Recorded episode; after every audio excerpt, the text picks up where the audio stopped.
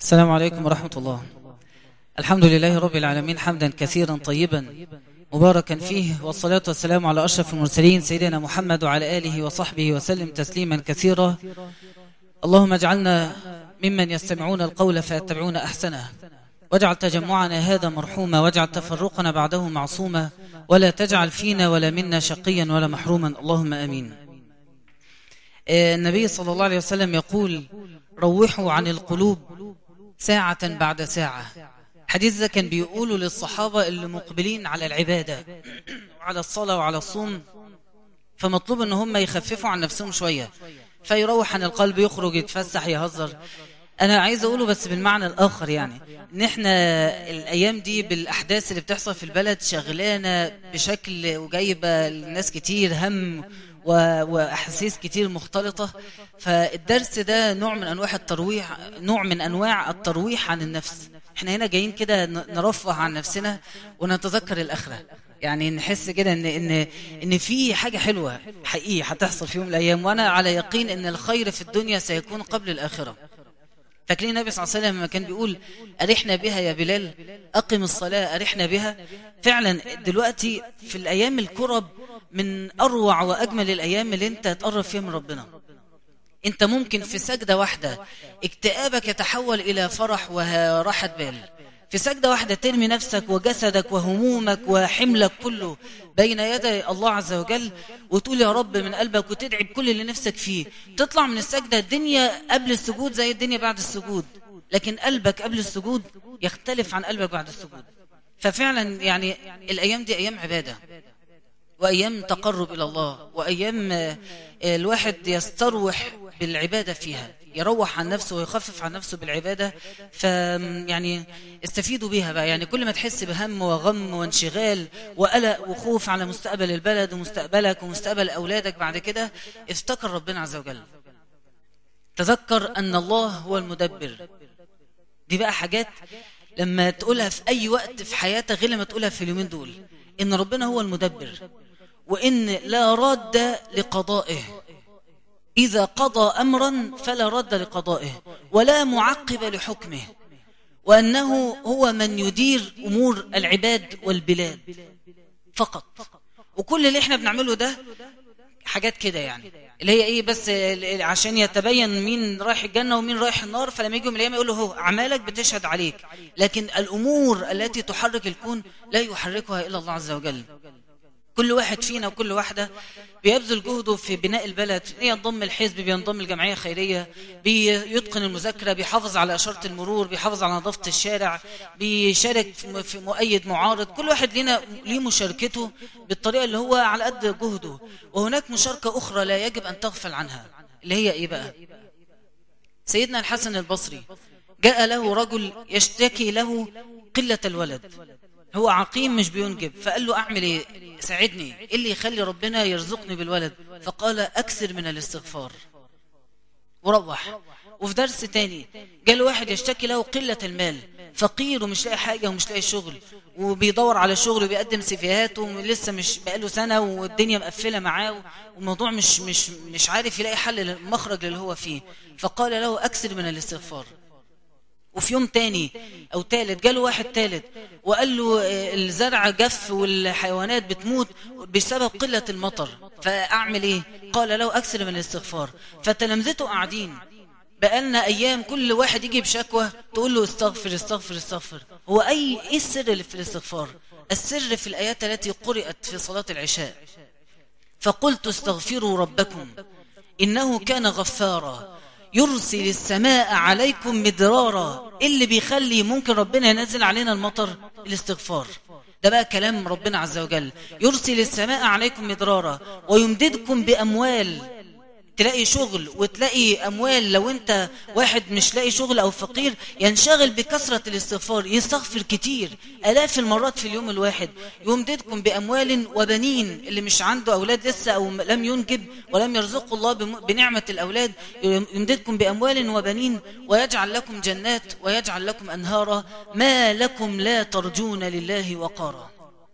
إزاي مش بتوقروا الله عز وجل حق قدره وتبقوا عارفين إن هو قادر بس أنتوا انشغلوا بالاستغفار. فانت قاعد بتبذل جهد كبير بطاقتك البشرية تشارك وتشتغل وتصلح وتعمل. وهناك جهد آخر إن انت تستنصر ربك. أنا عايز أسألك بالله أيهما أكثر اثرا وأعظم اثرا؟ جهدك البشري كشخص ولا إن انت تستنصر ربك فربنا عز وجل هو اللي يصنع؟ مين فيها اللي لها أثر حقيقي في الدنيا؟ فالمؤمن الموقن بأن الله هو المدبر الوحيد للكون تلاقيه في كل ما الأزمات تشتد لسانه يشتد بالذكر والاستغفار. لأن هو على يقين أنا مهما عملت أنا مش بعمل حاجة ربنا هو الذي يصنع.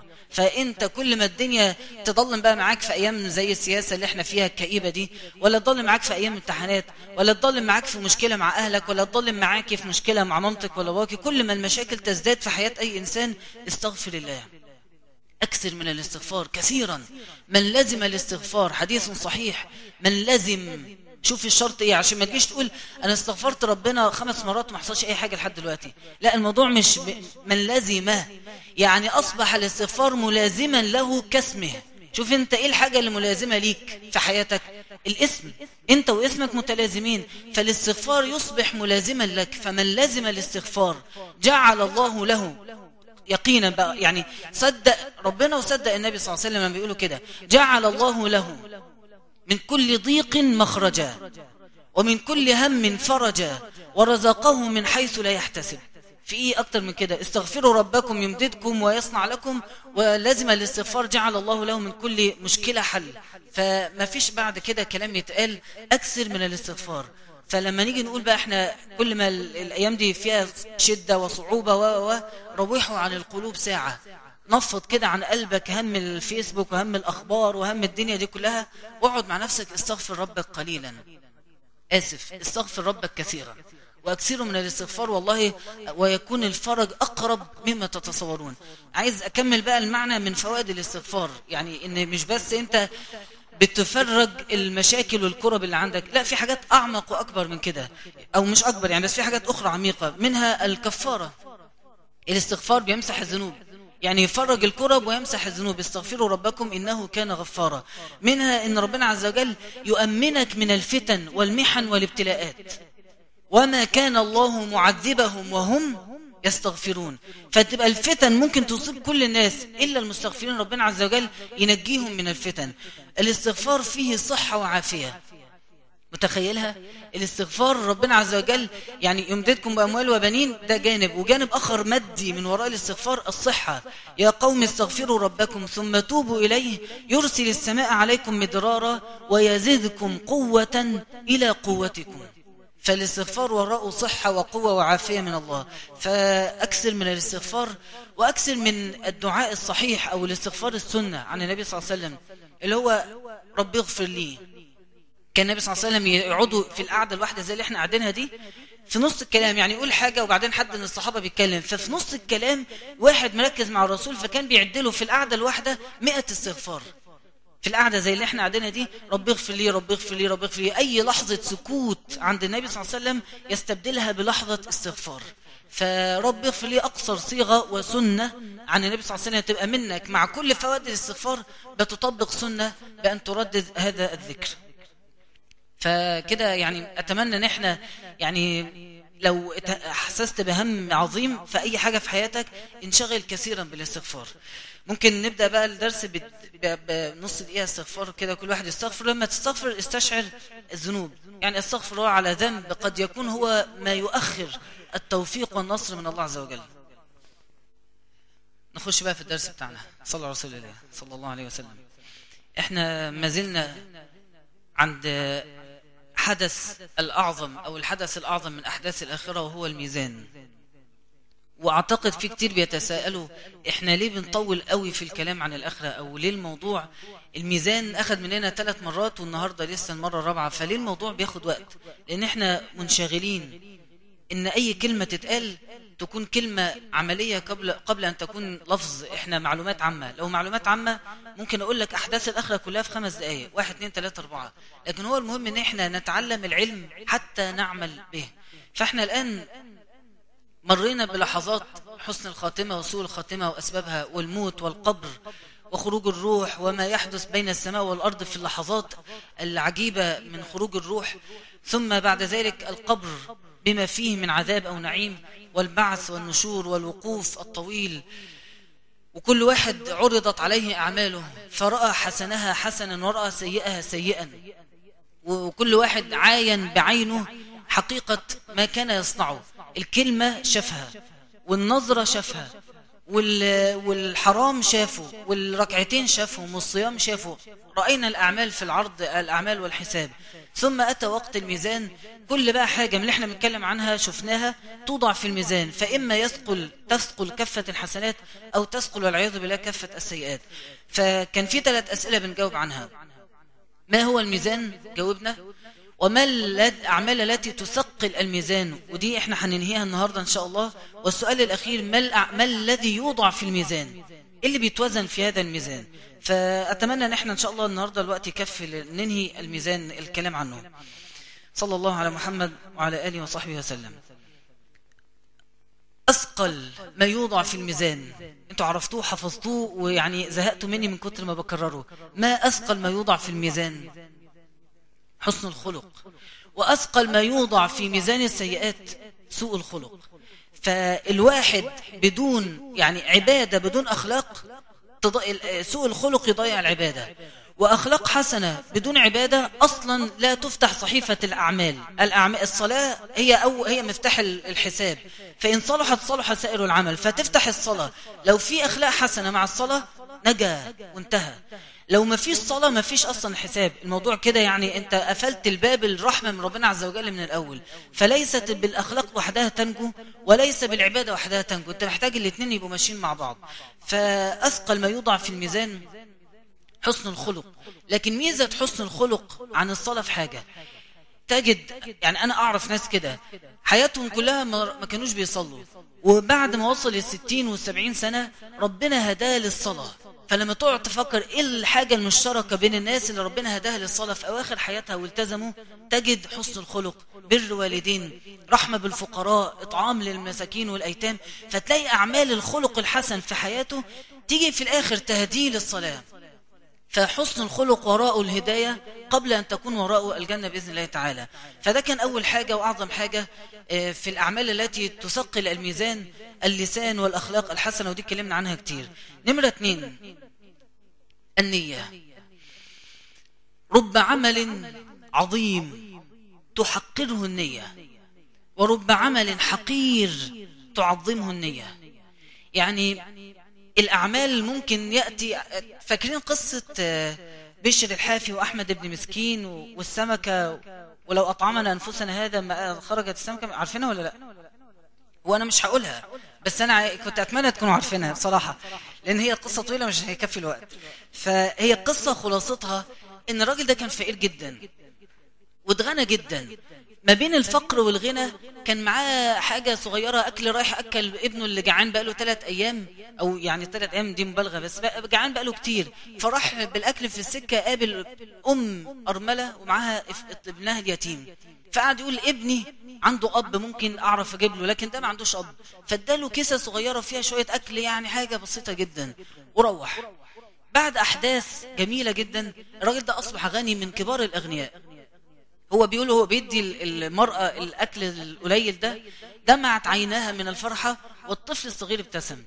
راح هو يعني إيه روح وبقى متأثر جدا بس بعد شوية بيقول قعدت أعيط على نفسي وعلى ابني. خلاص نسيت أمر المرأة ودموعها وفرحها بقيت قاعد أفكر في ابني. المهم ربنا عوضه وأصبح غنيا وجاب المرأة وابنها وبنى لهم بيت وسكنهم فيه وبقى بيدي لهم مصروف شهري وبقى بينفق مئات الألاف من الدراهم والصدقات. وفي يوم من الأيام رأى رؤيا. أنه طلب للعرض على الله. وجاءت أعماله هائلة ضخمة جبال من الحسنات. مئة ألف درهم صدقة ومئة ألف دينار وبيت اللي بناه للمرأة. أعمال كتيرة جدا من الحسنات. وهو شايفها واطمأن قلبه أننا إلى الجنة. خلاص أنا فيش أعمال أكتر من كده. فوضعت هذه الأعمال في كفة الحسنات. تيجي مئة ألف درهم في كفة الحسنات فلا تهتز الكفة بأي درجة. فإذا تحتها نية غير خالصة لله عز وجل. فكأن العمل الحسن اللي انت بتعمله بس في نية مخالطة بترضي ربنا بس بترضي الناس. فأشركت مع الله أحد في النية كأن النية دي بتيجي تقف تحت العمل. ما يوصلش القعر الميزان فيثقله. فتفضل ماسكاه تحجبه عن أن يوضع في الميزان. وجاءت صدقات. وجاءت ركعات وسجدات وعلم تعلموا ونشروا وجاءت حاجات كتير فكلها توضع في كفة الحسنات فلا تهتز هذه الكفة. وقرب الرجل أن يهلك. فسأل, الله عز وجل الملائكة كل ده في الرؤيا. هل بقي له شيء؟ فقيل نعم بقيت اللقمة اللي اداها للمرأة. فهو بيقول فقلت في نفسي وأنا في الحلم وهل تغني هذه من هذه؟ يعني الحاجة اللي بقرش ساغ دي تقف قصاد مئة ألف لم تقبل. فوضعت في كفة الحسنات فتحركت. ثم قيل هل بقي له من شيء؟ فقيل نعم بسمة الطفل اليتيم حينما تبسم. فجيء بهذه البسمة فوضعت في كفة الحسنات فرجحت. وتساوت مع كفة السيئات. فقيل هل بقي له من شيء؟ فجيء بدمعة المرأة فأخذت فوضعت في كفة الحسنات فصارت نهرا ثم بحرا هائلا فطاشت كفة السيئات ورجحت كفة الحسنات ونودي فيه نجا فلان نجا فلان. فرب عمل صغير ممكن انت لا تأبه له. تيجي تقول يعني أنا باخد مصروف قد كده لو طلعت 10 جنيه صدقة يعني إيه 10 جنيه؟ مش فرقة لا فرقة. فرقة عند ربنا تفرق. إن الصدقة لا تقع في يد الله قبل أن تقع في يد الفقير. سيدة عائشة كانت تاخد الصدقات وتملأها بالعطر وتقعد توزعها على الفقراء. طب الفقراء هيستفيدوا إيه؟ إن هي ريحتها حلوة ولا ريحتها مش حلوة؟ قالت هي تقع في يد الله قبل أن تقع في يد الفقير. فرب عمل صغير تعظمه النية. ما ينفعش أقول عمل حقير لأنه لا عمل حقير. النبي صلى الله عليه وسلم يقول لا تحقرن من المعروف شيئا. انت ممكن بسمة واحدة تتبسمها في وش واحد زي ما قلنا المرة اللي فاتت يعني تبقى عند ربنا بميزان ضخم جدا من الحسنات. كلمة طيبة تكون لها ميزان كبير جدا من الحسنات. فرب عمل صغير بنية عظيمة بنية صادقة خالصة يعظم هذا العمل في الأجر. والعكس صحيح. ورب عمل عظيم أمام الناس جميعا. ده ما فيش زيه. ده راجل مات شهيد. هو في أكتر من كده؟ هو في أعظم أمنية لأي مسلم صادق. إلا إن هو يجاهد فيقاتل ويقتل شهيدا ما فيش أعظم من كده. فهي عظيم عند كل الناس وعند الله أول ثلاثة تسعر بهم النار. حطب جهنم والعياذ بالله منهم رجل شهيد. لأنه قاتل ليقال شجاع. وقد قيل خذوه إلى النار. وتاني الثلاثة اللي يتسعر بهم النار رجل عالم تعلم العلم ليقال عالم. واحد فيه للأسف موجود ومنتشر ممكن تلاقي واحد قاعد حريص إنه يقرأ في, في السياسة وفي الاقتصاد ويقرأ في العلوم مش عالم دين بس يقرأ كده في العلوم ويتبحر علشان لما يقعد في أي قعدة يتقال عليه ده شاب مثقف. ده واد نخبة يعني ده حاجة كده من الحاجات اللي إيه لما بيقعد في أي قعدة هو اللي بياكل الجو وهو اللي بيتكلم والناس كلها تستمع. فنية باطلة تبطل العمل كله بل إنه من أول ثلاثة تسعر بهم النار. كل عمل لا يبتغى به وجه الله باطل.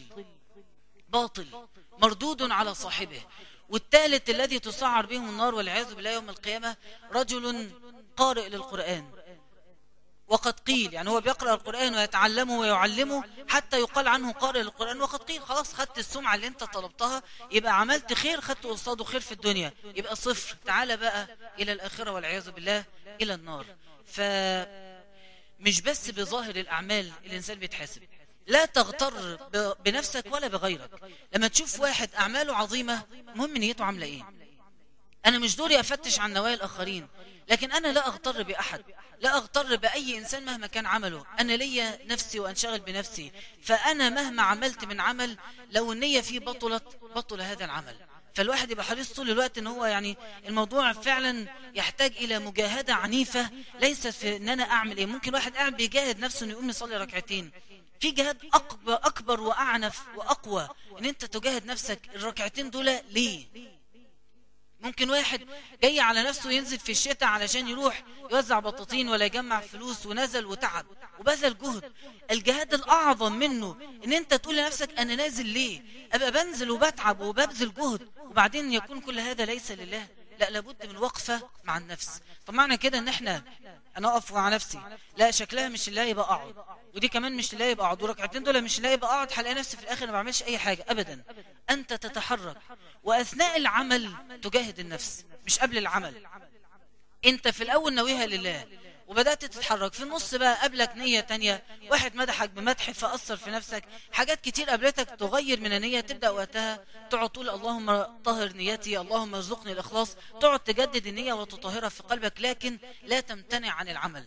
العلماء يقولون ترك العمل من أجل الناس رياء والعمل من أجلهم شرك. يعني انت عملت ما عملتش انت في الحالتين كده إيه ما فيش فايدة يعني. فهو انت تتحرك وتعمل ثم بعد ذلك تصحح النية وحرصك على نيتك ما يعطلكش عن العمل. دي نقطة كده جانبية. النبي صلى الله عليه وسلم يقول إن الرجلان لا يكونان في الصف في الصلاة الواحدة وإن ما بينهما من الفضل كما بين السماء والأرض وذلك أن أحدهما مقبل على الله والآخر ساه غافل. اتنين نفس العمل في نفس الصلاة في نفس المكان يستمعون لنفس الإمام وما بينهما من الفضل والأجر كما بين السماء والأرض. الفرق بينهم في إيه؟ في النية. الفرق بينهم واحد خاشع ومقبل على الله ومخلص والآخر لا خاشع ولا مخلص ولا مقبل وهو جاي بيصلي زي ما الناس بتصلي. فلا تحقرن من المعروف شيئا. ده أنت بالنية تبلغ أعظم العمل أو أعظم الدرجات. المؤمن نيته أبلغ من عمله كما قال صلى الله عليه وسلم. الناس أربعة. ده حديث. رجل آتاه الله مالا وعلما. فهو ينفق من ماله بعلمه في سبيل الله عنده علم ومقبل على الله بالعلم بتاعه فبياخد من المال وينفق. والصنف الثاني رجل آتاه الله علما ولم يؤته مالا.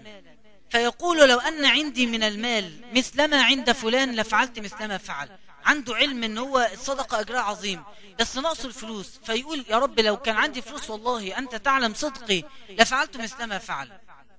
ممكن تلاقي إحنا في وقت بنجمع فلوس لحد فقير أو لقرية أو لمسجد ويبقى أنت نفسك بس معكش. شوف بقى النبي صلى الله عليه وسلم بيقول إيه؟ لو فيقول لو أنا عندي مثلما عند فلان لفعلت مثلما فعل فهما في الأجر سواء. الاثنين على نفس القدر من الأجر. لأن التاني صادق ويعلم الله صدقه. لو كان عنده من المال لفعل مثل ما فعل. شوف النية مش بس تخلي العمل اللي انت بتعمله يقبل ويضاعف أجره أبدا. دي النية العمل اللي انت ما عملتهوش تاخد عليه ثواب. قد كده القلب يعني يستطيع إن هو يحدد مصيرك. ألا إن في الجسد مضغة إذا صلحت صلح الجسد وإذا فسدت فسد الجسد ألا وهي القلب. فعلا بنية واحدة تستطيع أن تحصل أعمال كثيرة جدا. والصنفين التانيين رجل آتاه الله مالا ولم يؤته علما. فينفق من ماله على نفسه وعلى الشهوات. ورجل لم يؤته الله مالا ولم يؤته علما. واحد فقير وما عندوش أي نوع من أنواع العلم ولا التدين ولا تذكر الآخرة. فيقول لو أن عندي مثلما عند فلان لفعلت مثلما فعل. لو أنا معايا فلوس كان زماني بصر اللي بيصاروا وبشرب اللي بيشربوا. فهما في الوزر سواء. فالنية عظيمة. النية تعظم العمل والنية تحقر العمل النية تضاعف الأجر والنية تذهب بالأجر. فدائما لا تنسى في دعائك أن يعني أن أنت تقول اللهم ارزقني الإخلاص اللهم طهر قلبي اللهم طهر قلبي من الرياء وعم من النفاق وعملي من الرياء. تقعد ترددها كثيرا لأن الموضوع مصيري النية مصيرية وهي من الأعمال أو من الأمور التي تثقل الميزان بالحسنات يوم القيامة. طيب صلوا على رسول الله صلى الله عليه وسلم. دي نمرة ثلاثة يعني نمرة واحد اللسان في الأعمال التي تثقل الميزان. نمرة اثنين الأخلاق. نمرة ثلاثة النية. نمرة أربعة. تكون إيه؟ من الحاجات اللي تفرق كتير قوي في ميزان الحسنات يوم القيامة الأعمال الجارية. سواء حسنات جارية أو سيئات جارية. الاثنين يفرقوا كتير جدا. إن واحد إذا مات ابن آدم كما يقول صلى الله عليه وسلم لما الإنسان يموت ينقطع عمله. العمل بيقف. العمل اللي أنت بتعمله بيقف بمجرد ما أنت نفسك تقف. فإلا من ثلاث ذا الحديث ولكن أيضا إلا من أي عمل جاري أي سيئة جارية. تظل يعني عداد السيئات شغال رغم إن الإنسان مات وبطل يعمل أي حاجة ولكن العداد شغال. الشاب اللي هو يعني في أي جروب هو اللي بيسيطر هو اللي بيحرك هو اللي بيجمعهم في الحفلات هو اللي بيقول لهم تعالوا هنسهر سهرة جامدة هو اللي لهم في ظبطت مع بنات تعالوا هنروح نقعد معاهم هو اللي بيقول لهم تعالوا إحنا جايبين حشيش والنهاردة هنقعد طول الليل مع بعض لحد الصبح. الشاب اللي هو صحابه كلهم بيحبوه لأنه خدوم لأنه بيصرف عليهم لأنه كريم لأنه بيته مفتوح. الشاب ده هو مش واخد قد إيه باله قد إيه هو يحمل من السيئات الجارية ما لا يتحمله بشر. ما لا يتحمله بشر ليحملوا أوزارهم أثقالهم وأثقالا مع أثقالهم. كل من دعا إلى سيئة كان لا عليه وزرها ووزر من عمل بها إلى يوم القيامة. لا ينقص من أوزارهم شيئا. طب لما واحد يدعو واحد وبعدين يجي ويضرب بأي حاجة من اللي بتضرب وبعدين ممكن يموت. إيه ده؟ ده مات إلى أفضى إلى ما قدم. واللي دعاه إلى هذه السيئة موقفه إيه أمام الله عز وجل؟ لما واحد يدعو واحد إن هو بنت مثلا ما بتصاحبش وكل الجروب بتاعها بيصاحبوا ويقعدوا يكلموها أصل أنت مالكيش إيه في الكلام ده أنت تعبانة أنت عبيطة أنت متشددة أنت مقفلة ويقعدوا يزنوا عليها لحد ما تبدأ تفكر تحب وتصاحب. تحملوا ذنبها؟ تقدري تحملي ذنبها أمام الله؟ تبقى هي صاحبت وأنت خدت الذنب هي هتاخد ذنبها كامل وأنت تاخدي الذنب. فمن دعا إلى سيئة كان عليه وزرها. ووزر من عمل بها إلى يوم القيامة. يعني البنت دي أو الشاب ده بعد كده هو دعا حد تاني وبعدين الحد التاني دعا حد تالت. وبعد عارفين المتوالية العددية يعني انه يعني أنت دعيت اتنين وكل واحد دعا اتنين فبقى أربعة وكل اتنين دعوا اتنين فبقوا 16 وتقعد الأعداد تتضرب أنت تترك الدنيا. وتذهب وتتحاسب على اللي انت عملته وتقول بقى يا رب خلاص أنا مت. يعني يا رب يسامحني على اللي حصل وتفاجأ. حتى وإن عفى الله عما صنعته في حياتك هناك ذنوب لا تزال تجري في الميزان. لا تنقطع. ووزر من عمل بها إلى يوم القيامة. إلى يوم القيامة. الشعب المصري في يوم من الأيام كان كله بنات بترتدي الحجاب.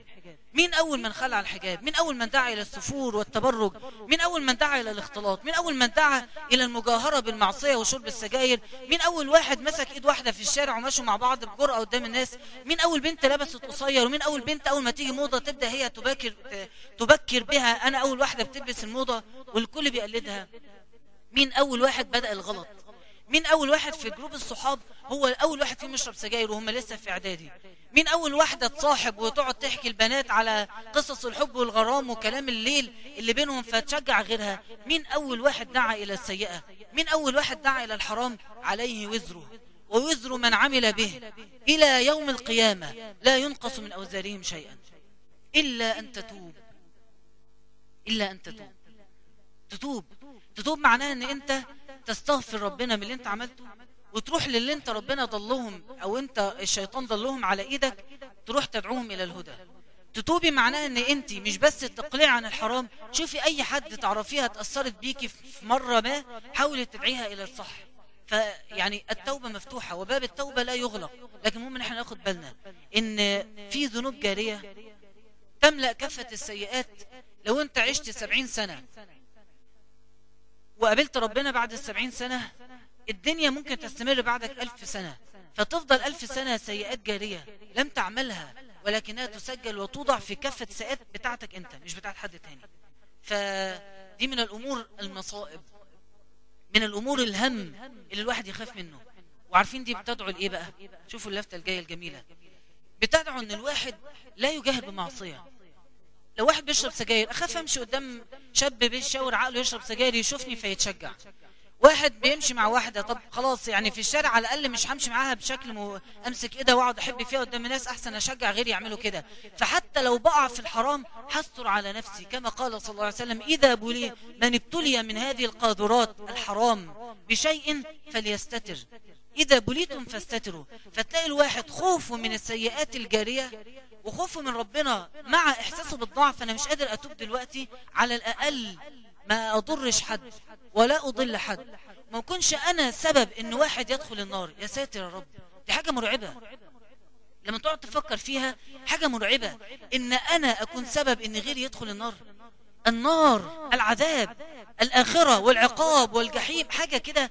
ده أنا خايف على نفسي. أكون سبب لغيري يدخل. طب هيتعمل فيا إيه لو أنا سبب فيه؟ لو أنا هحمل ذنبه وذنبه أدخله النار طب أنا هيتعمل فيا إيه؟ نسأل الله العفو والعافية. فدي تدعوك وبقوة. خوفك من السيئات الجارية تدعوك جدا إن أنت إذا أذنبت فاستتر. استر على نفسك ولا تجأر بمعصية وحاول أنت يعني ذنوبك لا يراها أحد بقدر المستطاع. ده مش نوع من أنواع إن أنت لو بتعملها علشان بس إيه تحافظ على صورتك قدام الناس دي قصة تانية. لكن لو بتعملها خوفا من الله لحد ما يا رب بس يهديني إن أنا أوقفها على الأقل أنت كده بتحمي نفسك من ذنوب قد تحمل عليك في كفة السيئات وأنت أصلا لم تصنعها. ده جانب. والجانب الآخر الجميل جدا في الموضوع اللي هو بيعدل تماما الجانب ده الحسنات الجارية. يعني من دعا إلى هدى كان له مثل أجره وأجر من عمل به إلى يوم القيامة لا ينقص من أجورهم شيئا. يعني الدنيا مش ظلمة قوي. يعني آه السيئة جارية وإلى يوم القيامة ولكن أيضا الحسنات جارية. يعني أنا لو عملت حاجة وأضليت ناس وسافروا وما بقتش عارف فلان فين اللي أنا عملت معاه إيه وخلاص الموضوع بقى صعب إن أنا أجيبهم تاني أنصحهم. على الأقل اعمل حسنات جارية. ادعوا إلى الخير ولتكن منكم أمة يأمرون بالمعروف وينهون عن المنكر. يدعون إلى الخير ويأمرون بالمعروف وينهون عن المنكر. وربنا عز وجل لما مدح أهل الكتاب وقال ليسوا سواء بعد كده قال إيه؟ ويدعو ويسارعون في إيه؟ ويأمرون بالمعروف وينهون عن المنكر ويسارعون في الخيرات وأولئك هم الصادقون. فأنت تبقى حريص أن أنت لما تروح تعمل خير خد بيد حد معاك. جاي درس خد بيد حد معاك. هتصوم ابعت رسالتين ثلاثة ثلاثة طبعا من صحابك. إيه ناوي بكرة تعمل تطلع مثلا يوم أبو بكر ولا طالع توزيع بطاطين ولا أي حاجة اكتب على الفيسبوك وادعو الناس من استطعت على قد ما تقدر. تدل على الخير. والدال على الخير له مثل أجر فاعله. دي حسنات لا تنتهي. عارفين ليه بقى؟ السيئات انت ممكن واحد يعمل سيئة بسببك وبعدين ربنا يتوب عليه ويتوب عليك. فتنقطع السيئة الجارية وده أمل كبير في ربنا.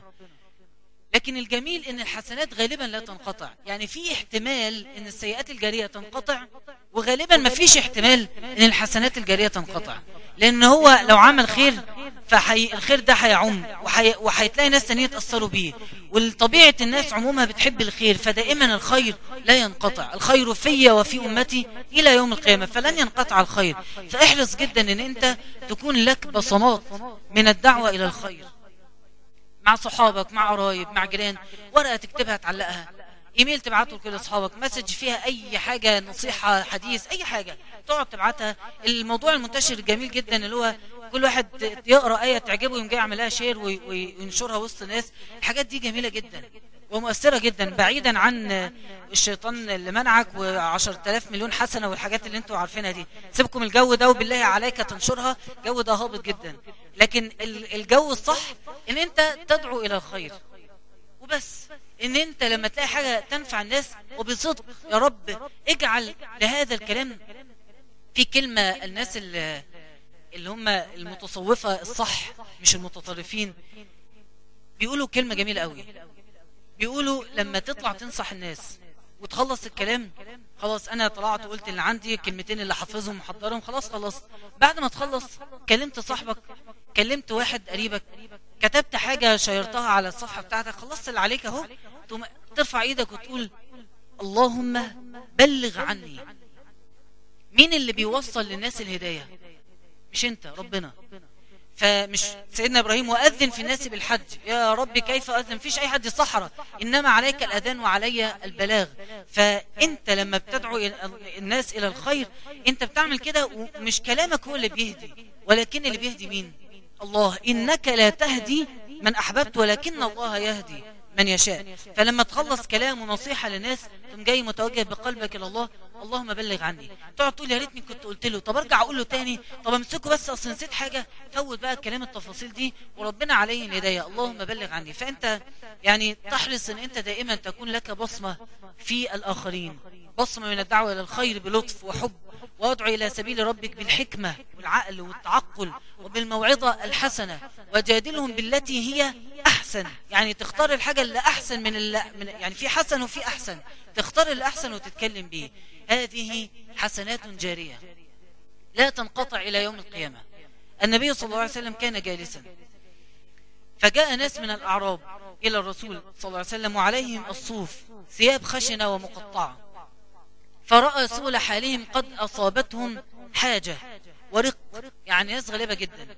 ثم جاء آخر ثم آه، فحث الناس على الصدقة. يعني ناس غلابة جايين قاعدين المسجد كان في مكان بيأوي الفقراء. فحث الناس على صدقة وتصدقوا وأجر الصدقة والصدقة بأمثالها تضاعف إلى 700 ضعف. والنبي صلى الله عليه وسلم يخلص كلام والناس قاعدة زي حضراتكم ما بيتحركوش. كله قاعد. والرسول يتكلم وينصح وهم قاعدين. ويعيد التذكرة وهم قاعدين. فأبطأ الناس على رسول الله فرؤي ذلك في وجهه. يعني ناس شافت في وجه النبي صلى الله عليه وسلم إن هو استاء من تأخر الناس للصدقة. فتحرك رجل من الأنصار. وقام دخل إلى بيته. بص بقى هنا بقى اللعبة بتاعت الرجل من الأنصار الذكي. فجاء بصرة من ورق. حاجة كده كيسة صغيرة فيها شوية فضة. وحطها قدام النبي صلى الله عليه وسلم. فتحرك آخر وجاء بصرة وتحرك آخر وجاء بعشرة.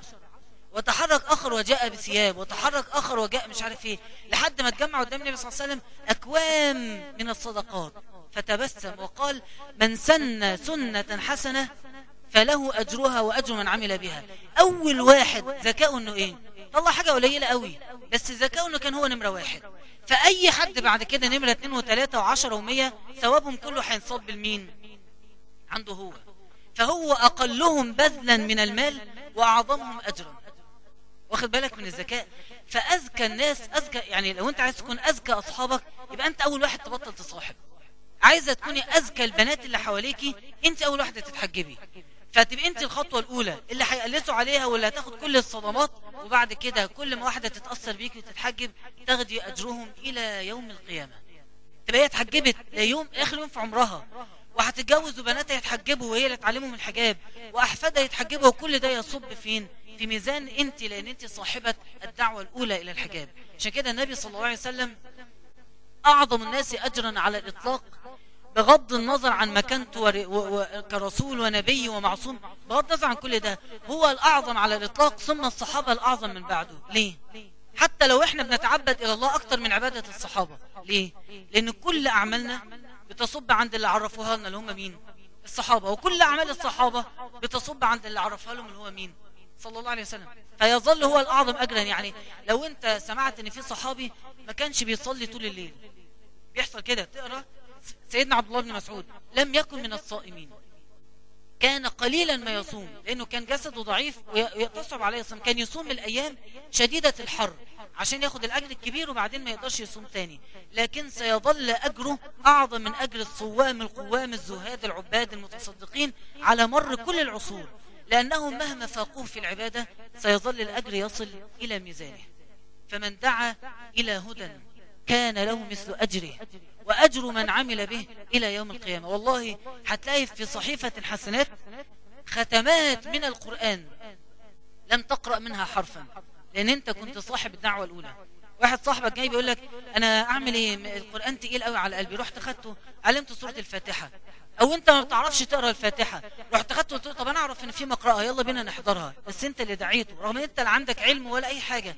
بس أنت دعيته للدرس أو للمقرأة. فهو اتعلم قرآن وختم القرآن وصار يحفظ القرآن وأنت صاحب الفضل وأنت صاحب الأجر. واحد ده ممكن تلاقي في ميزانها عشرات من البنات اللي اتحجبوا. وهي ما اتحجبتش غير مرة واحدة في حياتها. يعني هي في الآخر حجاب واحد. ورغم ذلك في ميزانها عشرات من الثواب والأجر. ممكن واحد تلاقي في ميزانه مئات الملايين من الجنيهات صدقة وهو عمره ما تصدق في حياته لأنه كان فقير أصلا ما كانش معاه. كان هو أهل للصدقة ده ناس تتصدق عليه ولكنه كان يدعو الآخرين إلى الصدقة. فالدعوة إلى الله أعظم ما تنشغل به. الدعوة إلى الله مش معناها الدعوة إلى الإسلام الدعوة إلى الخير. ولتكن منكم أمة يدعون إلى الخير. أعظم ما تشغل به وقتك. وتشغل بيه نفسك وتشغل بيه حياتك وتشغل بيه ليلك ونهارك إن أنت تدعو كثيرا إلى الخير لأنك لن تجد عمل يضاهي الأعمال الجارية. مفيش حاجة تساوي حاجة أي حاجة أنت بتعملها في الدنيا بتنقطع إلا الأعمال الجارية لا تنقطع. فيعني نسأل الله تعالى إن هو يرزقنا يعني هذا الثواب العظيم. اللهم آمين. وأخيرا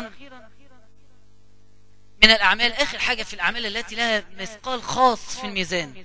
إحنا قلنا اللسان الأخلاق النية الأعمال الجارية. وأخيرا بعض العبادات الخاصة. حاجتين بالظبط. حد يقول لي الحاجة الأولى منهم؟ أو يقول التانية مش مشكلة يعني. ها إيه الحاجة اللي ليس لها ميزان في الأجر؟ الصبر دي نمرة اتنين. تمام. الحاجة الأولى؟ أيوه. حد قالها؟ الصيام الصوم. كل عمل ابن آدم له إلا الصوم. فإنه لي وأنا أجزي به. في حاجة أوضح من كده؟ يعني أنت لما تصوم يوم بكرة الخميس لو أنت متعود تصوم الخميس وأنا أجزي به. الموضوع مفتوح الأجر مفتوح. لو واحد صام فاكرين لما اتكلمت عن الصيام قبل كده؟ صام صيام الامتناع عن الحرام وعن الوقوع في الشهوات. ليس له أجر ليس له مثقال من الأجر ليس له ميزان. ولكن ممكن ربنا يقول له أنت صمت يوم الخميس 13 شهر كذا لك الجنة. بيوم واحد. تحصل آه تحصل. لأن إلا الصوم إلا الصوم. ده ربنا اللي قال كده. إلا الصوم. أي حاجة تانية إلا الصوم. فإنه لي. فلو أنت صومك فعلا كان لله صيام حقيقي وأنا أجزي به. فالعلماء بيقولوا لما ربنا يسيب أجر يسيب لك أجر مفتوح مش محدد برقم معين أو بجزاء معين اعرف إن الأجر مفتوح لأن عقولك عقلك وتصورك مش هيعرف يتخيل الأجر ده شكله إيه. فربنا إيه فتحه؟ خلاص. فإلا الصوم فإنه لي وأنا أجزي به. فلما الكريم عز وجل يقول لك أنا أجزي به خلاص. يعني حط بطنك بطيخة صيفي واعرف إن الموضوع به جنة بغير حساب بإذن الله تعالى. وأخيرا الصبر. الصبر. ودي أنتوا كلكم عارفينها. إنما يوفى الصابرون أجرهم بغير حساب. الإمام مالك بن أنس صاحب المذهب المالكي يقول إنما يوفى الصابرون أجرهم بغير حساب هو الصبر على فجائع الدنيا وأحزانها. الصبر على فجائع الدنيا. صبر على حد مات صبر على مرض على أي ابتلاء على خلاف عائلي كبير أثر في نفسك على واحد جار بيؤذيك على ناس بتتعامل معاك وحش في أي مكان. الصبر على فجائع الدنيا إنما يوفى الصابرون أجرهم بغير حساب. زوجة بتصبر على زوجها أو زوج بيصبر على زوجته. أو أبناء بيصبروا على أهاليهم اللي معاملتهم صعبة أو آباء بيصبروا على أولادهم وعقوقهم كل أنواع الصبر بغير حساب. أخيرا صلى الله عليه وسلم يقول تنصب الموازين. اللقطة اللي إحنا بنتكلم عنها الميزان. فيؤتى بأهل الصدقة فيوفون أجورهم. ويؤتى بأهل الصلاة فيوفون أجورهم. ويؤتى بأهل الحج فيوفون أجورهم. ثم يؤتى بأهل البلاء أهل البلاء. فلا ينصب لهم ميزان ولا ينشر لهم ديوان. ويصب عليهم الأجر بغير حساب. فذلك قوله تعالى إنما يوفى الصابرون أجرهم بغير حساب. يقول صلى الله عليه وسلم حتى يتمنى أهل العافية في الدنيا أن أجسادهم تقرض بالمقاريض تتقطع في الدنيا أن أجسادهم تقرض بالمقاريض مما يذهب به أهل البلاء من الفضل. يعني كل إنسان عاش في عافية في الدنيا يتمنى لو لم يكن في عافية. أنت دلوقتي لما بتعدي على حد على فكرة الأصل إن إحنا نقول إيه؟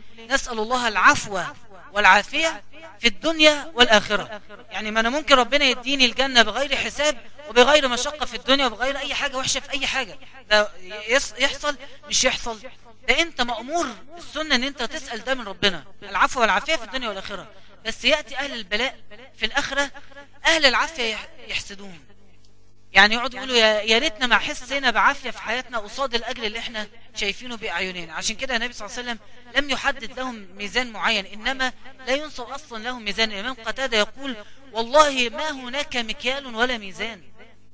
يا أهل البلاء يا أصحاب الأمراض ما فيش مكيال ولا ميزان. الأنين من إيه؟ يعني إيه اللي يخليك تقعد تقول بقى هو ما فيش غيري؟ وأنا أطلع من مرض أخش في مرض. عيان بثلاث أربع أمراض مع بعض ومشاكل في البيت ومشاكل في الشغل وفقر. يا أخي اصبر. لو صبرت لا مكيال ولا ميزان والله لا هناك حساب. مفيش أصل مش هيتحط عشان يتوزن كل صبرك ده يجبر أي تقصير في حياتك في عبادتك في معاملتك مع ربنا بهذا الصبر اللي أنت تصبره. فاحرص إن أنت فاحرص إن أنت لو ابتليت بأي ابتلاء استفيد من الابتلاء ده إلى آخر حاجة تقدر عليها. واضح المعنى ده؟ يعني لو ربنا قدر لك ابتلاء اسأل الله العفو والعافية يا رب عافيني وارزقني العافية وارحمني واشفيني ايا كان الدعاء ادعي بكل حاجة. بس في جواك الحمد لله الحمد لله. وتحمد ربنا من قلبك وتصبر صبر كامل صبر جميل لا شكوى معه حتى توفى أجرك كامل. لأن أهل الصبر مش معناه أن هم أهل بلاء طول حياتهم. مش معنى إن واحد اتولد تعيس وعاش تعيس ومات تعيس فهو ده الصابر اللي بياخد أجر الصابرين ابدا. ممكن واحد يتعرض لابتلاء لمدة أسبوع فيصبر صبر حقيقي بدون شكوى ويرضى بقضاء الله فيوفى بهذا الأسبوع أجره يوم القيامة بغير حساب. والدنيا دار عناء ودار كبد. لقد خلقنا الإنسان في كبد. فأنت لا محالة. ستمر بابتلاءات تحتاج إلى صبر. فإذا صبرت فأنت لا محالة. بإذن الله ستوفى أجر الصابرين. خلاص؟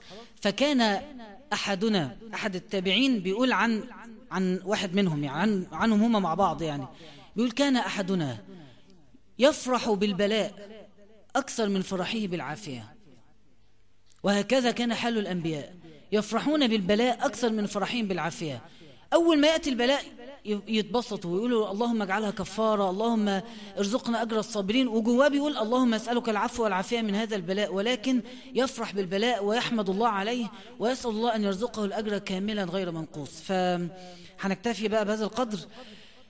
الأعمال التي تثقل الميزان اللسان نمرة واحد. ورغم أهمية اللي أنا قلته بعد كده بس هتفضل نمرة واحد وأهمها وأعظمها اللسان.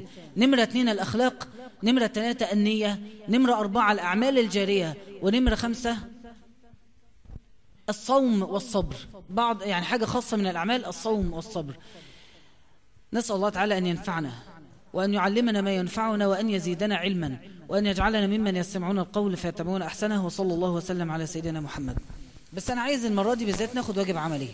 يعني المرات اللي فاتت ما قلناهاش فتقترحوا إيه بناء على الكلام اللي اتقال النهارده؟ مم. حد يقول حاجة يعني؟ حد؟ ها؟ الصيام. بكرة صيام تمام أيوه. الاستغفار بشكل ثابت ورد استغفار يومي. تمام؟ نقدر نعمل الاثنين لا تعارض بين الصلاة والاستغفار. إيه تاني؟ قيام الليل. أنا وعايزين واجب عملي مرتبط باللي إحنا قلناه في الدرس كمان. تمسك اللسان عن السوء نصايح كلها جميلة جدا. أيوه سلام. الصدقة. أن تجديد النية دائما. صبر. أكيد كل واحد فينا دلوقتي عنده ابتلاء. كلنا مشتركين في ابتلاء البلد أصلا. فنحاول إن إحنا يعني يبقى جوه إحساسك بالهم إحساس بأن ربنا عز وجل مدبر الأمر فتصبر وتدعو بثقة. طيب أنا هقترح اقتراح أخير وهو الدعوة. لأن ده يعتبر أعظم حاجة اتقالت النهاردة الدعوة. فحاول أنت خلال الأسبوع اللي جاي ادعو واحد معاك يجي يحضر الأربع الجاي. أو ادعو واحد يصوم معاك بكرة. أو ادعو واحد يستغفر. أنت ناوي تحط ورد استغفار ادعو واحد استغفار اللي قال قيام ادعو واحد يصلي معاك قيام. فحاول أنت كل اللي أنتوا قلتوه أنتوا قلتوا نصايح متفرقة. كل واحد فكر في نصيحة عايزها تطبق خلي حد تعرفه يطبقها. وابدأ أنت تبقى تدعو إلى الله وإلى العمل الصالح. ناخد بقى الأسئلة عشان نختم.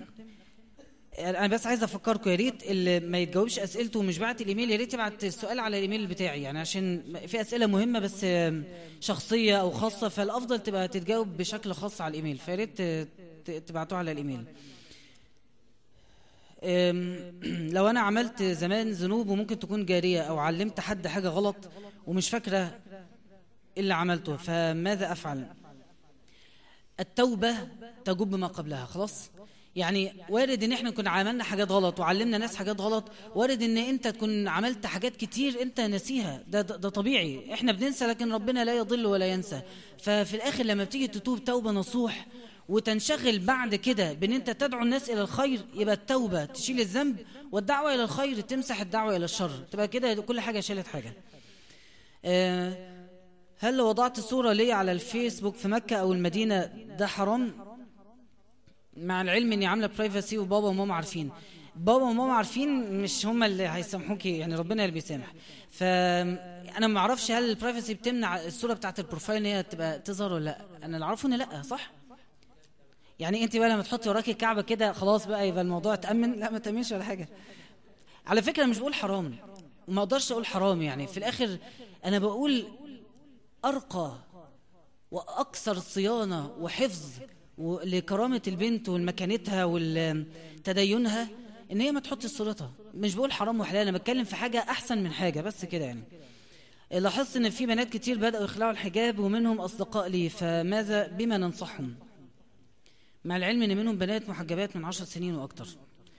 ربنا يثبتنا جميعا. على فكرة الفتنة لأي حد سهلة. والله ما ما ينفعش حد يطمن لنفسه ولا يقول أنا بقيت كويس. يعني ربنا يثبتنا جميعا. هي البنت اللي لبست الحجاب. عشر سنين ولا سنة ولا سنتين. وعارفة إنه فرض وعارفة إنه هتتحاسب على إن هي بتاخد ذنب كل واحد بيبص لها وهي مش محجبة. وقلعت الحجاب. هذا ليس إلا ضعف إيمان. فهي حلها إن هي تتذكر الآخرة. يعني ادعي لها وذكريها بالآخرة. أرجو منك نصيحة لبنت عندها 17 سنة بتلبس بنطلون لتجاري الموضة وشايف إن هي لما تكبر هتحسن من لبسها. جميل جدا. أنا معاها على فكرة. لما نكبر أنا عن نفسي كل واحد فينا أنا إن شاء الله لما أوصل 50 سنة هبطل أعمل حاجات حرام وهبطل أشرب سجاير وهبطل أصاحب وح... مش يعني هبطل يعني بتكلم بلسان أي حد يعني هبطل أعمل أي حاجة غلط صح؟ وأنا عندي استعداد أحلف عيد ميلادي الخمسين وأنا حاطط التورتة هاخد قرار أبطل كل حاجة. بس اضمنوا لي إن أنا أعيش لحد العيد ميلاد ده. الموضوع بسيط يعني هي ناوية تحسن نفسها لما تكبر. جميل جدا. هي ضامنة إنها تكبر. الموضوع إجابته في السؤال يعني هي لازم تفهم إن الموضوع إن هي مش بإيدها موضوع تكبر. هي بإيدها تحسن لكن مش بإيدها تكبر. فلو ضمنت إنها بإيدها إنها تكبر تبقى خلاص تاخد القرار اللي هي خدته. حاسة ان المفروض أقرأ الدستور مش بس أسمع. من حد بيشرح عشان ما يأثرش عليا بفكره لكن أصلا لا أفهم السياسة ولا أطيقها. فهل حرام لو ما قريتش أو ما سمعتش بتحري؟ طيب سيبكم من كلمة حرام عشان أنا مش بتاعتي لكن يعني حرام في حق البلد وفي حق صوتك اللي ليه وزن وقيمة. إن أنت تقري لا لازم نقرأ. يعني أنا ما أعتقدش إن بعيدا عن الحرام الشرعي لكن من الناحية الوطنية ما ينفعش حد يقول آه أو لأ وهو مش عارف هو بيقول آه أو لأ على إيه. يعني فيها شكل من أشكال عدم الأمانة. لأ لازم نقرأ الدستور طبعا. لازم نقرأه مادة مادة. واللي مش فاهمينه نسأل فيه. واللي سمع سألنا فيه نسأل فيه كذا حد. لازم الموضوع نتحراه ونطفي ودنا من أي حد مهما كان مين. أي حد تطفي ودنك منه وتشغل عقلك وأنت تاخد القرار. قرار قرارنا إحنا في الآخر مش قرار حد تاني.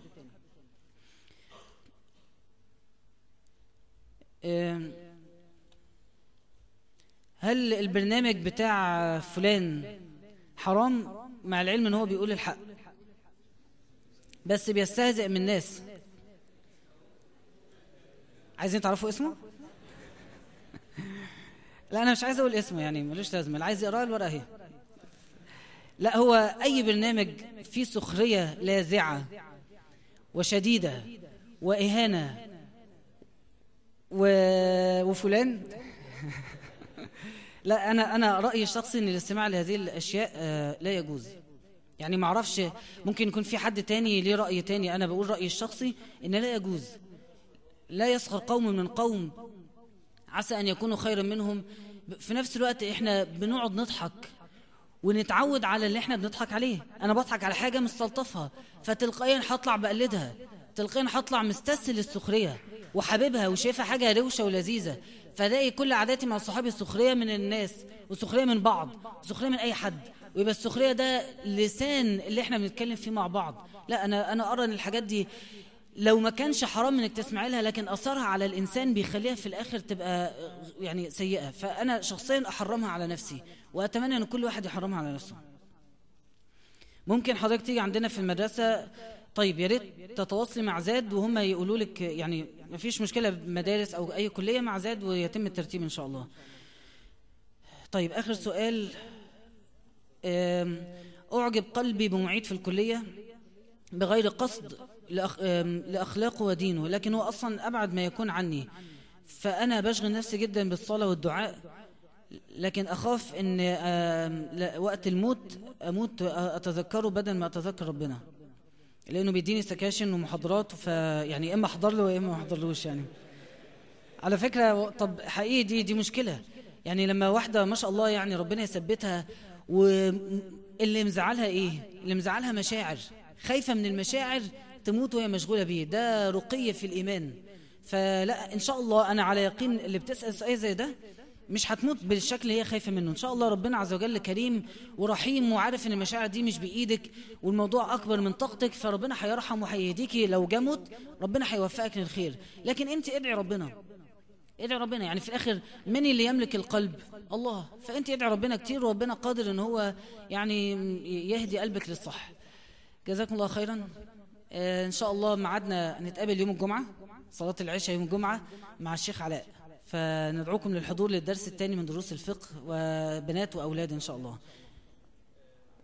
ادعوا الله وأخلصوا النية في الدعاء لمصر. ادعوا الله وأنتم موقنون بالإجابة. الحمد لله. الحمد لله. الحمد لله وحده. اللهم صل وسلم وبارك على سيدنا محمد في الأولين. وفي الآخرين وفي الملأ الأعلى إلى يوم الدين. اللهم اجعل تجمعنا هذا مرحوما واجعل تفرقنا معصوما ولا تجعل فينا ولا منا شقيا ولا محروما.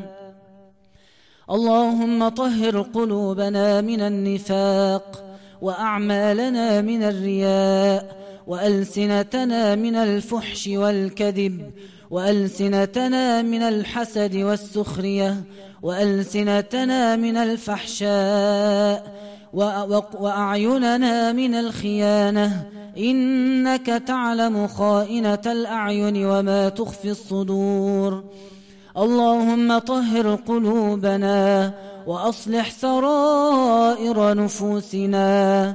اللهم طهر قلوبنا وأصلح سرائر نفوسنا. اللهم نسألك الإخلاص في القول والعمل. اللهم نسألك الإخلاص في السر والعلن. اللهم اجعل قلوبنا مؤمنة بك مقبلة عليك متوكلة عليك منيبة إليك. اللهم نسألك قلوبا مطمئنة تؤمن بلقائك وترضى بقضائك وتقنع بعطائك وتخشاك حق خشيتك. اللهم اجعلنا من الصابرين واجعلنا من الصابرين والصابرات واكتب لنا الأجر يوم القيامة بغير حساب.